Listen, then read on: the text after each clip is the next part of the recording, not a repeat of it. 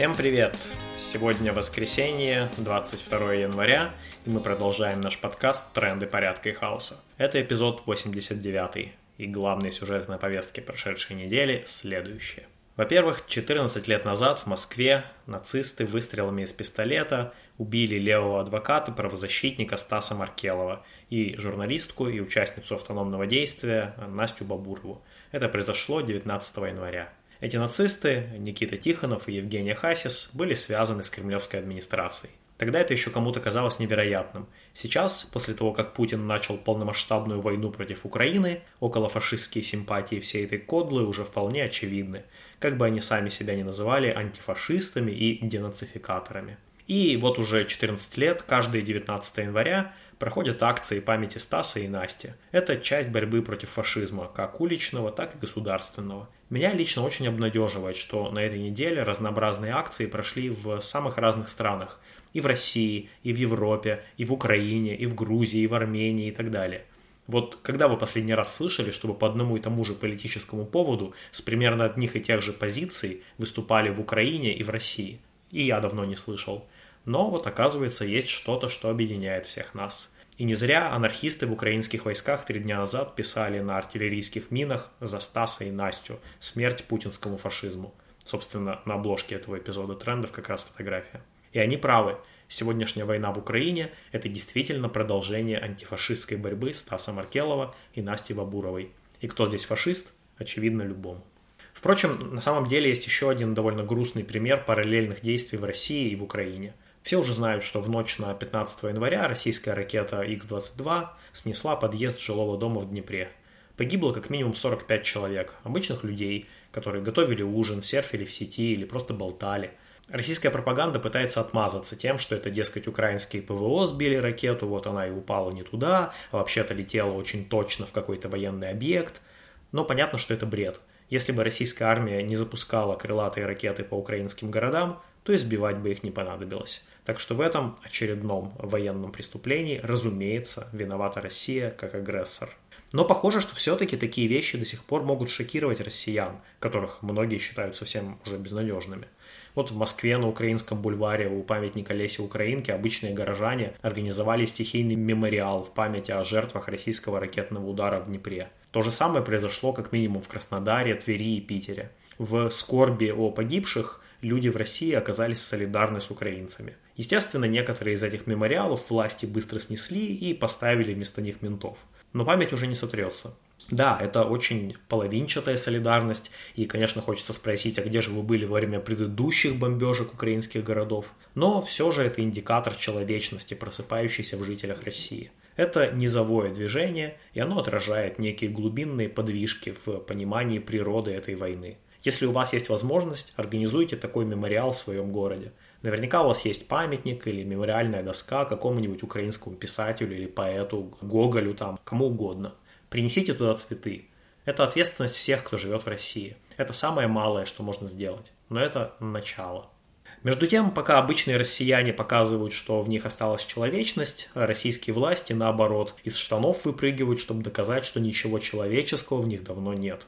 Министерство обороны России отчиталось о тех самых бомбардировках так – 14 января 2023 года нанесен ракетный удар по системе военного управления Украины и связанным с ней объектам энергетики. Все назначенные объекты поражены. Цель удара достигнута. Конец цитаты. Не хватает только бульканья адских котлов и воплей Зигхайль на заднем фоне. Это так же, как Миронов, руководитель якобы социалистической партии «Родина». Ему ЧВК Вагнера подарили сувенирную кувалду, и он с нею радостно фотографируется. Напомним, что Вагнер создает свой миф, и в рамках этого мифа а, выкладывает всякие видосы, где такой кувалдой разбивают головы вроде как тем, кто пытается с войны сбежать. И вот Миронов, лидер парламентской партии, с широченной улыбкой позирует с этой самой кувалдой. И смешно, и жутко. Официальные репортажи из ванны с крови, видимо, тоже уже где-то недалеко. Вообще Вагнер, видимо, становится признанным на высочайшем уровне символом типа как бы настоящей России, как ее видит Кремль, конечно. Он и военную роль играет, э, выступает как такой конкурент регулярной армии, и в итоге они соревнуются друг с другом, и, похоже, это работает. По крайней мере, после потери Херсона таких масштабных отступлений у российских войск уже нет. Наоборот, в районе Бахмута они тут э, даже наступают. С другой стороны, Пригожин и другие вагнеровцы постоянно появляются и в медиапространстве, в самых разных амплуа, но все время залихватски и стараясь привлечь внимание. То какие-то мутные типы устраивают художественные выставки как бы от лица Вагнера, то вот, например, возьмем дезертиров. Обычных дезертиров из армии в Липецкой области убивает спецназ, как Дмитрия Перова. А вот бывший командир Вагнера Андрей Медведев дезертировал и оказался в Норвегии, где подал на политическое убежище. То есть много лет он убивал за деньги, а теперь у него есть шансы стать типа диссидентом. Очень удобно. В каком-то смысле вагнеровцы как бы демонстрируют гражданам России некую возможность воевать весело и неофициально, э, без погон и формальной армейской иерархии. Такая армия понарошку для тех, кто любит вайб солдат удачи. Можно даже сказать, что они эксплуатируют анархистские симпатии россиян, но ставят их на службу путинской диктатуре, ну и бизнес-интересам Пригожина, конечно. И, конечно, на самом деле никакого веселья и солдат удачи там нет. Насколько можно судить, большая часть Пригожинской армии – это бывшие зэки, которые просто попали из одного ада в другой. И уж им-то переехать в Норвегию не грозит. Гораздо более вероятно, что они сгорят в очередном артобстреле, а их родственники получат от Вагнера пустые гробы и жестяную медаль.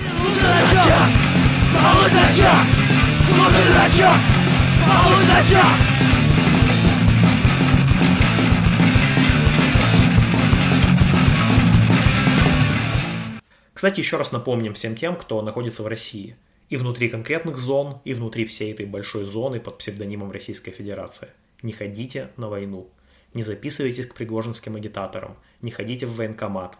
Мобилизация вовсе не закончилась. Более того, она, видимо, теперь уже не закончится никогда, пока существует путинский режим. А недавно Генеральный штаб Вооруженных сил России отменил отсрочку для многодетных отцов от мобилизации. Госдума отклонила несколько других законопроектов об освобождении от мобилизации. Например, для кандидатов и докторов наук. То есть пушечное мясо Госдуме сейчас гораздо нужнее, чем все эти яйцеголовые профессора. А забирать мужчин будут по мере того, как предыдущие наборы утилизируются на фронте, и по мере того, как освобождаются места в учебках и в лагерях для призывников.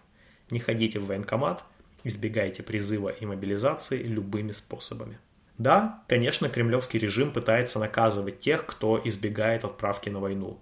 Но любое наказание лучше, чем смерть, а у ментов есть множество других дел, кроме как искать уклонистов. Как и любой агрессор, который терпит поражение на фронте, Россия усиливает репрессии внутри страны по отношению ко всем, кто хоть как-то поднимает голову. Это в первую очередь антивоенные активисты и особенно обращают на себя внимание наказания за акции прямого действия – они теперь рутинно квалифицируются как диверсии и терроризм. Это явно показывает, чего боится власть. Кстати, иногда явно видны провокации, когда неизвестные подозрительные типы предлагают подросткам деньги за атаку на, например, железную дорогу, а потом очень быстро приходят ФСБшники и сажают этих подростков как диверсантов. Так что будьте осторожны. Но не только прямое действие страшит Кремль. Вот опять оставили в СИЗО Сашу Скочеленко, которая вообще-то только этикетки в магазинах заменяла. Повышаются градусы просто обыденного ментовского беспредела. Дмитрия Иванова, активиста инициативной группы МГУ, избил конвоир прямо в здании суда. Это даже уже никого не удивляет, хотя вообще-то должно вызывать шок и ярость. Продолжаются странные манипуляции с фигурантами тюменского дела. Их переводят из одного СИЗО в другое. Кстати, не забудьте придержать ребят, которых арестовали по тюменскому делу. Смотрите ссылку в описании видео. Или вот недавно неизвестные бандюганы избили защитников Троицкого леса, хотя, казалось бы, уж там-то какая политика. Но это все тоже идет в русле повышения градуса ада. И тут хорошо должна зайти песня свежеиспеченного иноагента Монеточки.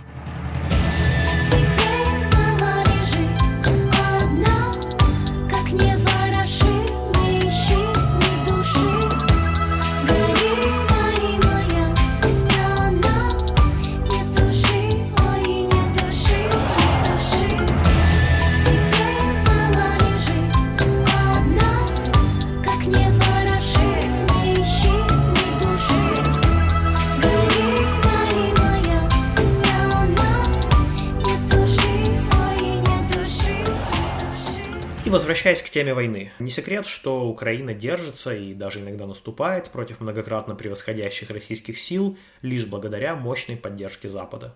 Украинцы, безусловно, герои, но без боеприпасов, артиллерии, теплой военной формы и прочего геройство не очень помогло бы. И в Европе многие, хотя и не все левые, сейчас выступают против военной помощи Украине. Их логика примерно такова. Чем больше оружия отправляется на войну, тем больше людей будет в итоге убито и городов разрушено. Усилия типа нужно направлять на дипломатическое разрешение конфликта, перемирие и переговоры, а не на усиление армии Украины. Вообще, это интересный вопрос, и в принципе мы уже упоминали в трендах порядка и хаоса, что продолжение войны выгодно оружейному бизнесу, и это действительно так. И, наверное, нет какого-то однозначного и этически безупречного решения. И тоже НАТО совсем не безупречные ангелы в белом пальто. Тем более, что в НАТО входит, например, Турция, которая прямо диктует новым кандидатам, чтобы они сдали курдов-диссидентов. Но, кстати, Швеция все, все же отказывается. Но тем не менее, несмотря на всю эту неоднозначность, западные левые пацифисты все же слишком наивны. Они как будто прямиком из 60-х, а сейчас не 60-е. Мы противостоим Путину и его приспешникам вот уже 20 лет, и хорошо знаем их повадки. Пытаться с ними договориться бессмысленно. Логика империалистического расширения предполагает агрессию и территориальные захваты по определению. Прекращение подпитки украинских войск западным оружием приведет к единственному результату – быстрому продвижению российской армии на запад, оккупации правобережной Украины и установлению там пророссийского режима. Да, возможно, в краткосрочной перспективе это остановит совсем уж массовые жертвы, хотя и не факт, потому что явно начнется партизанское сопротивление.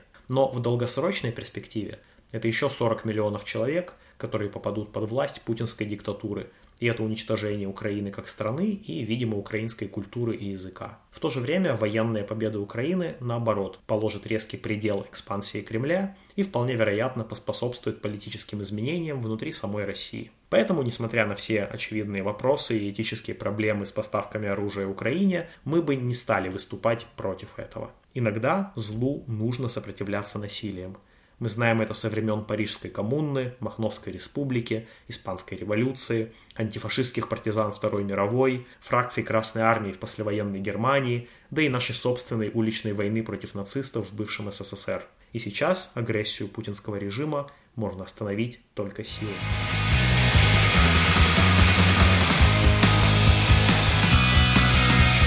Я не верю вашим словам,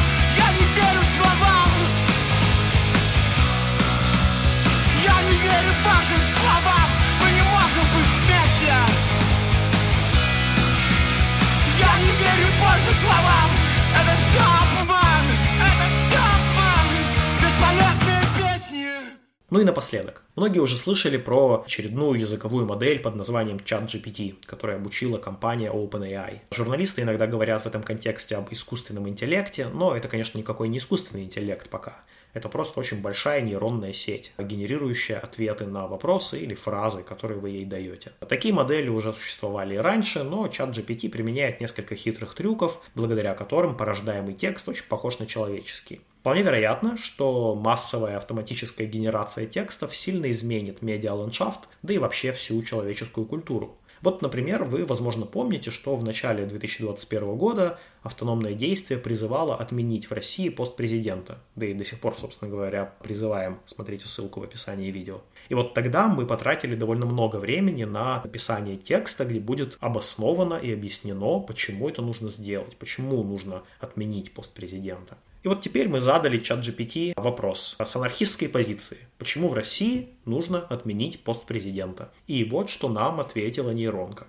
Точки зрения анархистов, идея президента или любой другой центральной фигуры во власти проблематична сама по себе, поскольку концентрирует власть в руках одного человека или группы. Это позволяет им принимать решения, которые влияют на жизнь всех граждан. При этом те, на кого влияют эти решения, не имеют голоса и не принимают участия в принятии решений. Кроме того, такая система создает иерархию, в которой власть имущие могут издавать законы и правила, поддерживаемые государством. Против тех, кто не подчиняется, используется насилие и подавление. Исторически в России президент был сильной фигурой и ассоциировался с авторитаризмом, репрессиями и подавлением политического недовольства. Анархисты выступают за отмену поста президента и других форм государственной власти, потому что они считают, что государство и его институты необходимы для обеспечения дисциплины и неравенства в обществе. Анархисты выступают за самоуправление и социальную демократию, в которой люди сами решают вопросы, касающиеся их жизни и сообщества, без вмешательства государства. Конец цитаты. Довольно неплохо, не правда ли? Сгенерировано за 5 секунд и хоть сейчас на листовку или в телеграм-канал. Принципе, есть даже мнение, что подобные модели могут сыграть роль в создании более эгалитарного общества, потому что скоро любой сможет создать и распространить убедительный текст в поддержку практически любой идеи. Вот такой лоббизм для бедных. То есть уже не нужно нанимать пиар-агентство, можно все сделать самостоятельно. Хорошая аналогия — это дешевые дроны, которые тоже в каком-то смысле уравняли на поле боя богатых и бедных. Такой дрон-оратор. Но, конечно, все не так гладко. Большие нейронные сети требуют больших вычислительных ресурсов, а они тоже распределены неравномерно. И запустить чат GPT на дешевом смартфоне пока что не получится, хотя прогресс не стоит на месте. К тому же и даже сама модель-то пока не опубликована, вы не можете ее просто скачать. Есть неравномерности в количестве и качестве обучающих данных. Например, если вы попробуете задавать чат GPT вопросы на английском и на русском, то быстро увидите, что ответы на английском гораздо более пространные, детальные и разносторонние. В общем, неравенство в мире проявляется в самых разных аспектах, и большие нейронные сети от него тоже не избавлены. Но мы явно находимся в ключевой точке технологического прогресса, и он повлияет на политическую борьбу в том числе. Так что имейте это в виду даже в холодной и репрессивной России. Ну вот и все на сегодня. Напоминаем, что в трендах порядка и хаоса участники автономного действия дают анархистские оценки текущим событиям. Слушайте нас на YouTube, SoundCloud и других платформах. Заходите на наш сайт autonom.org. Подписывайтесь на Пока.